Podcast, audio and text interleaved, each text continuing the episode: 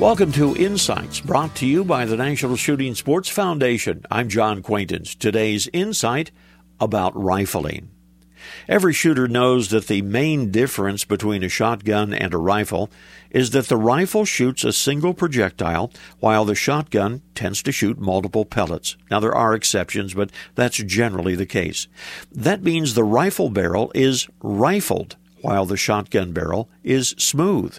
Now, rifling has been around for hundreds of years. It consists of spiraling grooves cut into the inside of the barrel. It imparts a spin on the bullet and gives it stability.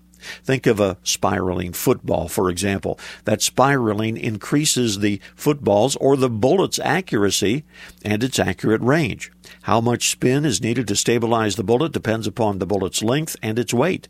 The fact is, rifling changed the complexion of shooting forever. It is considered to be one of the great advancements in all of the development of firearms. This reminder, visit us on the web at nssf.org/insights. Lots of information about the shooting sports and a chance to win a $500 shopping spree in NSSF's 50th anniversary sweepstakes. This is John Quaintance.